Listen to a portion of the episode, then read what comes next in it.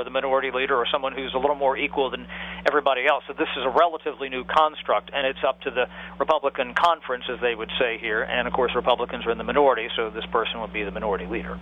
Definitely a lot to break down there, Chad. And you seem to be the person that that knows uh, a little bit more than the general public because it's easy to take to social media, right, and just say, "Oh, they're too old. Get them out. Get them out." I've been one of them. I, have been very, uh, very uh, upfront about, "Hey, we need to do something. We need term limits, age limits." Uh, the the whole term limits thing, and I I know we got to wrap up here.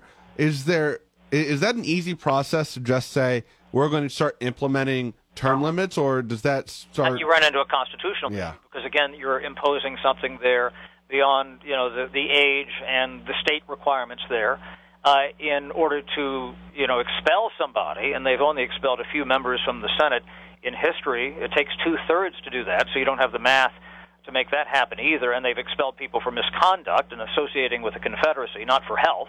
Um, so, I mean, you could do it if you had the votes, but that's certainly not going to be on the radar screen right now. That's the problem with with term limits.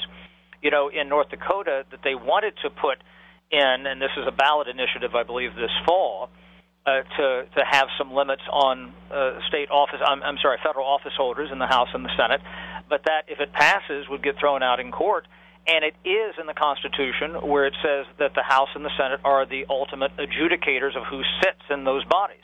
Oh, wow. So if you were to have somebody who was elected and meets the constitutional bar, uh, the Senate would almost be compelled to seat them based on a and there's a Supreme Court case that, that adheres to this from 1969 with a, a, a congressman from New York who took on the Speaker of the House at the time and thus was was seated later on.